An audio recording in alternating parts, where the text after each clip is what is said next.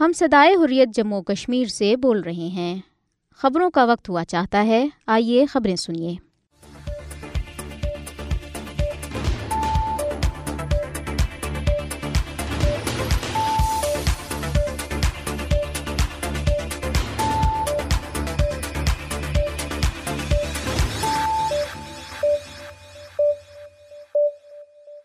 بسم اللہ الرحمن الرحیم۔ السلام علیکم۔ یہ صدائی حریت جموں کشمیر ہے۔ اب آپ ابن السلام سے خبریں سنیں گے۔ محبوس حریت چیئرمین مسرت عالم بٹ نے کہا ہے کہ تنازع کشمیر جنوبی ایشیا میں ایک نازک مسئلہ اور جوہری فلیش پوائنٹ بن چکا ہے، جسے بامعنی مذاکرات کے ذریعے حل کیا جانا چاہیے۔ سیاسی جماعتوں کے اتحاد نے اپنے پروگرامز اور روزمرہ کی سرگرمیوں کو مربوط بنانے کے لیے ایک پانچ رکنی کمیٹی تشکیل دے دی ہے۔ بھارتی قابضین نے ڈی ایف پی پر پابندی عائد کیے جانے کے بعد اب تنظیم کے فنڈز، جائیدادیں اور اثاثے ضبط کرنے کا بھی حکم جاری کر دیا ہے۔ نیشنل کانفرنس نے قابض حکام سے P M A Y scheme کے تحت زمین حاصل کرنے والوں کے بارے میں وضاحت طلب کر دی ہے۔ تحریک حریت کے ایک وفد نے سری نگر میں حریت کانفرنس کے سینئر رہنما اور سابق چیئرمین میروائز عمر فاروق سے ملاقات کی۔ اقوام متحدہ کے انسانی حقوق کے ہائی کمشنر کے دفتر نے بھارتی حکام پر زور دیا ہے کہ وہ منی پور میں انسانی حقوق کے کارکن ببلو لوئتونگ بام اور ان کے اہل خانہ کو تحفظ فراہم کریں۔ اور اب ان خبروں کی تفصیل۔ غیر قانونی طور پر نظر بند کل جماعتی حریت کانفرنس کے چیئرمین مسرت عالم بٹ نے کہا ہے کہ تنازع کشمیر جنوبی ایشیا میں ایک نازک مسئلہ اور جوہری فلش پوائنٹ بن چکا ہے جسے پاکستان، بھارت اور کشمیریوں کی حقیقی قیادت کے درمیان بامعنی مذاکرات کے ذریعے حل کیا جانا چاہیے۔ مسرت عالم بٹ نے نئی دلی کی تہاڑ جیل سے اپنے ایک پیغام میں اقوام متحدہ کے سیکرٹری جنرل اونتونیو گوترس پر زور دیا ہے کہ وہ تنازع کشمیر کو عالمی ادارے کی قراردادوں کے مطابق حل کریں۔ انہوں نے کہا ہے کہ کشمیری عوام بین الاقوامی سطح پر تسلیم شدہ اپنے حق کے خود ارادیت کا مطالبہ کر رہے ہیں۔ انہوں نے بھارتی حکومت پر زور دیا ہے کہ وہ جموں کشمیر پر اپنا فوجی اور ہر دھرمی پر اپنی موقف ترک کرے اور دیرینہ تنازع کو کشمیری عوام کی مرضی کے مطابق حل کرے۔ مقبوضہ علاقے میں سیاسی جماعتوں کے اتحاد نے اپنے اپنے پروگرامز اور روزمرہ کی سرگرمیوں کو مربوط بنانے کے لیے ایک پانچ رکنی کمیٹی تشکیل دے دی ہے۔ دریاسنا بھارتی قابضین نے کل جماعتی حریت کانفرنس کے سینئر رہنما شبیر احمد شاہ کی تنظیم Jammu Kashmir democratic freedom party یا ڈی ایف پی پر پابندی عائد کیے جانے کے دو دن بعد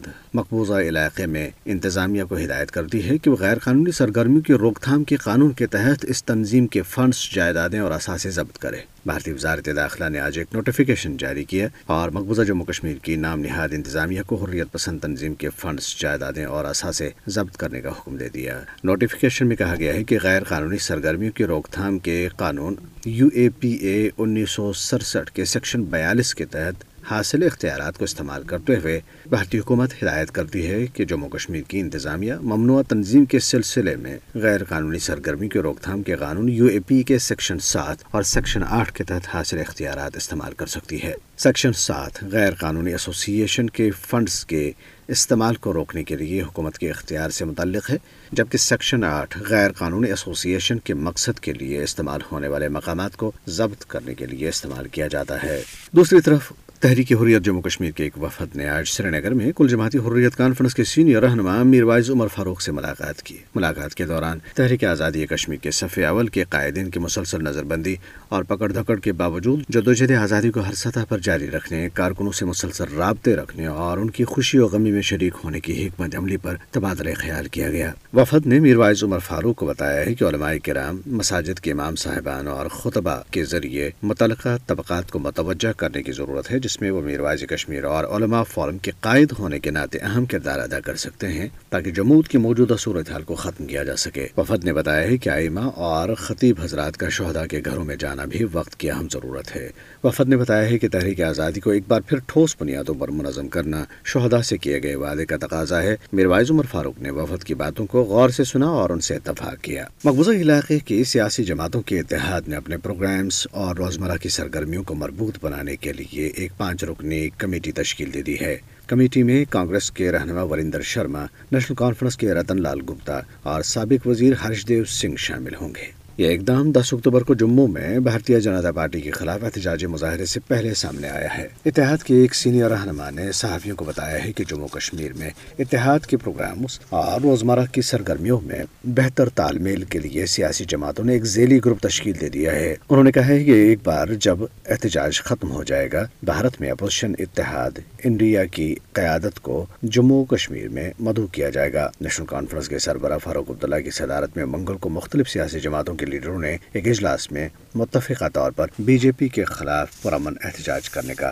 فیصلہ کیا۔ نیشنل کانفرنس نے قابض حکام سے حال ہی میں اعلان کردہ P M F Y scheme سے استفادہ کرنے والوں کے بارے میں وضاحت طلب کر لی ہے۔ نیشنل کانفرنس کے رہنما عمران نبی ڈار نے سری نگر میں جاری ایک بیان میں لیفٹیننٹ گورنر منوہر سنہا کے اس بیان پر تشویش کا اظہار کیا، جس میں انہوں نے کہا کہ جموں کشمیر میں نو ہزار سے زائد بے زمین افراد کو زمین فراہم کی گئی ہے۔ انہوں نے کہا کہ شفافیت کے فقدان کی وجہ سے اس پورے عمل نے آبادی کا تناسب تبدیل کرنے کے حوالے سے نئی بحث کو جنم دیا ہے۔ نیشنل کانفرنس کے ترجمہ نے کہا ہے کہ ہم اراضی فراہمی کی اسکیم کی مخالفت نہیں کرتے، ہمارا واحد مطالبہ مستحق افراد کا شفاف انتخاب ہے۔ ہم نے پہلے بھی سوال اٹھایا تھا کہ کیا حکومت ان افراد کو بھی شامل کر رہی ہے جو ایک ہفتے سے بھی کم عرصہ قبل خطے میں آئے اور بے گھر قرار پائے؟ انہوں نے کہا کہ ہم مطالبہ کرتے ہیں کہ اس اسکیم کو ان افراد اور خاندانوں تک محدود رکھا جائے، جنہوں نے پانچ اگست دو ہزار انیس سے پہلے اپنے ناموں کا اندراج کرایا تھا۔ نیشنل کانفرنس کے ترجمان نے کہا ہے کہ لوگ جو اہم سوال پوچھ رہے ہیں وہ یہ ہے کہ آیا استفادہ کرنے والے اگست دو ہزار انیس سے پہلے کی رہائشی ہیں یا اس کے بعد؟ اگر یہ بات کے ہیں تو یہ پورا عمل باعث تشویش ہے۔ انہوں نے کہا کہ ہماری پارٹی نے بے زمین اور پسماندہ طبقات کی مسلسل حمایت کی ہے تاہم اس نوعیت کے فیصلے منتخب حکومت کے دائرۂ اختیار میں ہونے چاہیے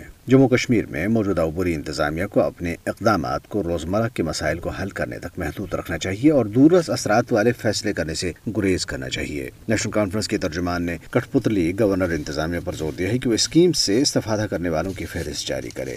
لداخ خطے میں خود مختار پہاڑی ترقیاتی کونسل کے انتخابات میں بی جے پی کو شرمناک شکست کا سامنا ہے۔ اب تک آنے والے نتائج سے پتہ چلتا ہے کہ بھارت کے حزبی اختلاف کے اتحاد انڈیا کو چھ نشستوں میں سے پانچ پر کامیابی ملی ہے، جبکہ بی جے پی نے صرف ایک سیٹ حاصل کی ہے۔ انتخابات میں کانگریس نے تین، نیشنل کانفرنس دو اور بی جے پی نے ایک سیٹ حاصل کر لی۔ تنازع کشمیر کو ایک بین الاقوامی مسلح تصادم، غیر قانونی قبضے، جبری الحاق اور استعماری آباد کاری کے مسئلے کے طور پر دیکھا جانا چاہیے اور اقوام متحدہ، عالمی برادری اور بین الاقوامی قانون کی نظر میں بھارتی حکومت کی یک طرفہ اقدامات یا ان کو جائز قرار دینے کے لیے عدالتی فیصلے کی کوئی قانونی حیثیت نہیں ہے۔ یہ بات عموری کشمیر کے ماہرین پر مشتمل انسٹیٹیوٹ آف پالیسی اسٹڈیز کے ورکنگ گروپ برائے کشمیر کے بائیسویں اجلاس میں کہی گئی، جس کا عنوان تھا، دفعہ تین سو ستر بھارتی سپریم کورٹ میں دلائل، نتائج اور آگے کا راستہ۔ آئی پی ایس کے چیئرمین خالد رحمان کی زیر صدارت ہائیبرڈ اجلاس سے vice chairman I P S سفارتکار Saeed Abrar حسین،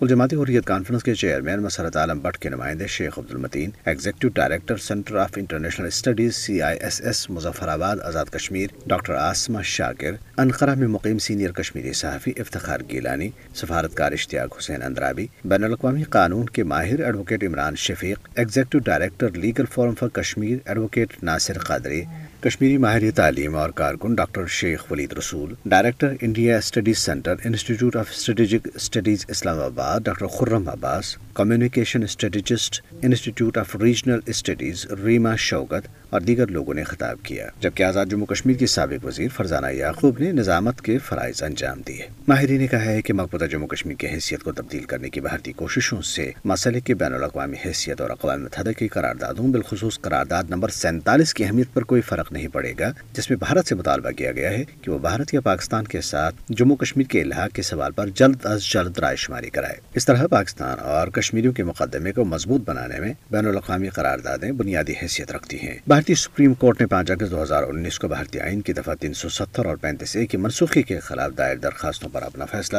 گزشتہ ماہ محفوظ کر لیا تھا۔ دوسری طرف سیاسی ماہرین اور تجزیہ کار کہتے ہیں کہ مقبوضہ جموں کشمیر کی مسلم اکثریتی حیثیت کو شدید خطرہ لاحق ہے کیونکہ گزشتہ چار برسوں کے دوران مودی حکومت نے علاقے میں آبادی کا تناسب تبدیل کرنے کی کوششیں تیز کرتی ہیں۔ اپنے انٹرویوز اور بیانات میں ان سیاسی ماہرین اور تجزیہ کاروں نے کہا ہے کہ بھارت منظم طریقے سے مقبوضہ علاقے میں استعماری آباد کاری کے راہ ہموار کر رہا ہے۔ اقوام متحدہ کے انسانی حقوق کے ہائی کمشنر کے دفتر نے بھارتی حکومت پر زور دیا ہے کہ وہ منی پور میں انسانی حقوق کے کارکن ببلو لوئی تونگ بام اور ان کے اہل خانوں کو تحفظ فراہم کریں، جن کے گھر پر میتھی لیپون اور ارم بائی ٹینگول جیسی بنیاد پرست میتھی تنظیموں کے ارکان نے حملہ کیا ہے۔ بین الاقوامی شہرت یافتہ کارکن نے کوکیوں کے خلاف تشدد کو ہوا دینے والی دو میتھی تنظیموں پر شدید تنقید کی۔ شمال مشرقی بھارتی ریاست تین مئی سے میتھی اور کوکی قبائل کے درمیان نسلی تشدد کی زد میں ہے، جب سے تنازع شروع ہوا لوئتنگ بام وزیر اعلیٰ این بیئرنگ سنگھ سے اپنے عہدے سے مستعفی ہونے کا مطالبہ کر رہے ہیں۔ اقوام متحدہ کے انسانی حقوق کے ہائی کمیشن کے دفتر نے جمعے کو ایک ٹویٹ میں کہا ہے کہ ہم منی پور میں فرقوارانہ تشدد پر بات کرنے پر انسانی حقوق کے کارکن ببلو لوئتونگ بام کو میتی لیپون اور ایرام بائی ٹینگول گروپس کی طرف سے ملنے والی دھمکیوں سے پریشان ہیں۔ چنانچہ یہ بھارتی حکومت کی ذمہ داری ہے کہ وہ ان کے اور ان کے خاندان کی حفاظت کرے۔ دوسری طرف، منی پور میں دستی بم کے ایک دھماکے میں بھارتی سینٹرل ریزرو پولیس فورس یا سی آر پی ایف کے ایک اہلکار سمیت دو افراد زخمی ہو گئے۔ ضلع امپھال میں منی پور کے وزیر کھیم چند یومن کی رہائش گاہ کے قریب دستی بم دھماکے میں سی آر پی ایف اہلکار اور ایک اور شخص زخمی ہو گیا۔ پولیس نے بتایا ہے کہ موٹر سائیکل پر سوار دو افراد نے دستی بم پھینکا، جو وزیر کی رہائش گاہ کے مرکزی دروازے سے چند میٹر کے فاصلے پر پھٹا، جس سے مذکورہ اہلکار اور ایک شہری زخمی ہو گئے۔ بھارتی ریاست مدھیہ پردیش کے انفینٹری اسکول میں ینگ آفیسرز کورس کرنے والا بھارتی فوج کے ایک افسر لاپتہ ہو گیا ہے۔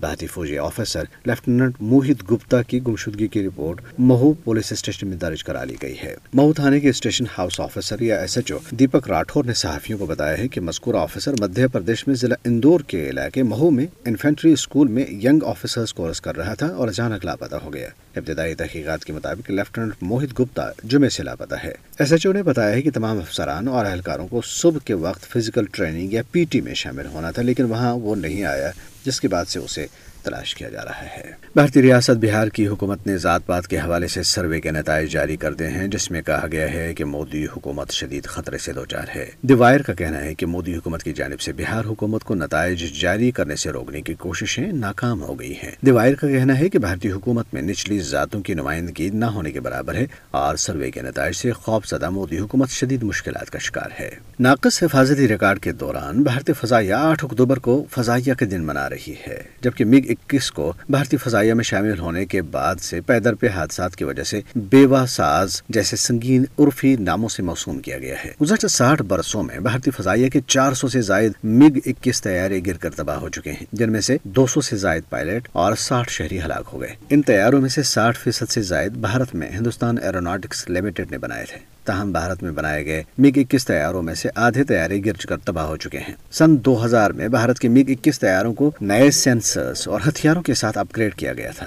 پاکستانی لڑاکا طیارے نے دو ہزار انیس میں وہی ترمیم شدہ میگ اکیس طیارہ مار گرایا تھا، جسے ونگ کمانڈر ابھینندر وردمان چلا رہے تھے۔ گزشتہ بیس ماہ میں چھ میگ اکیس طیارے تباہ ہو چکے ہیں، جن میں سے دو ہزار اکیس میں پانچ اور دو ہزار بائیس میں ایک طیارہ تباہ ہو چکا۔ بھارتی پائلٹ عام طور پر ان میگ طیاروں کو اڑتے تابوت کہتے ہیں۔ اسی طرح میگ ستائیس اور میگ انتیس طیاروں کے گرنے کے بھی بہت سے واقعات پیش آ چکے ہیں۔ کئی سال پہلے بھارتی پائلٹس نے یہ اڑتے تابوت اڑانے سے انکار کر دیا تھا، جس کے بعد انہیں حکومت کی طرف سے ڈرایا اور دھمکایا گیا۔ اسی ٹوٹی پھوٹی، لولی لنگڑی اور حالیہ تاریخ میں پاکستانی فضائیہ سے مار کھانے والی اور ذلتیں بٹورنے والی بھارتی فضائیہ آج اپنا دن منا رہی ہے۔ بہرحال، بھارتی ریاست سکم سے اطلاعات ہیں کہ شدید سیلاب کے باعث کم از کم چھبیس افراد ہلاک ہو گئے جبکہ ایک سو بیالیس لوگ لاپتہ ہیں۔ ریاست کی ڈیزاسٹر مینجمنٹ اتھارٹی کی رپورٹ میں کہا گیا ہے کہ سیلاب سے ایک ہزار دو سو تین مکانات کو بھی نقصان پہنچا ہے۔ شمالی سکم میں برفانی پانی والی لوناک جھیل کے باعث چار اکتوبر کو تیستا ندی میں اچانک سیلاب آیا، جس سے شدید نقصان ہوا۔ سیلاب سے گیارہ سو تہتر مکانات کو بڑے پیمانے پر نقصان پہنچا۔ چھبیس افراد ہلاک ہوئے اور تین پل بہ گئے۔ رپورٹ میں کہا گیا ہے کہ اس وقت چھ ہزار آٹھ سو پچہتر افراد بائیس ریلیف کیمپس میں مقیم ہیں، جبکہ پچیس ہزار پینسٹھ لوگ سیلاب سے متاثر ہوئے۔ اس کے ساتھ ہی اس وقت تک کی خبریں ختم ہوئیں۔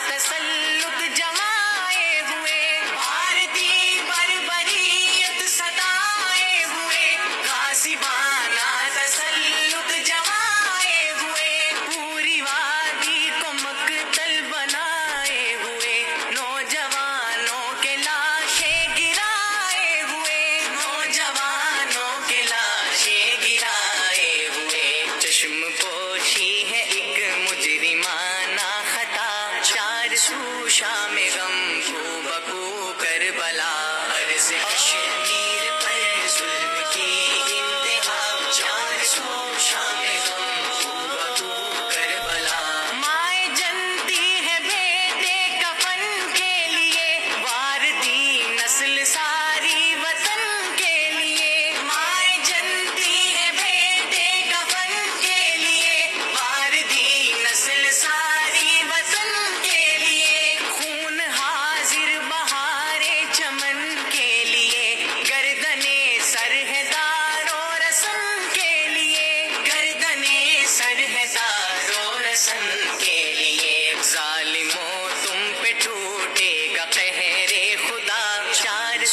شام غم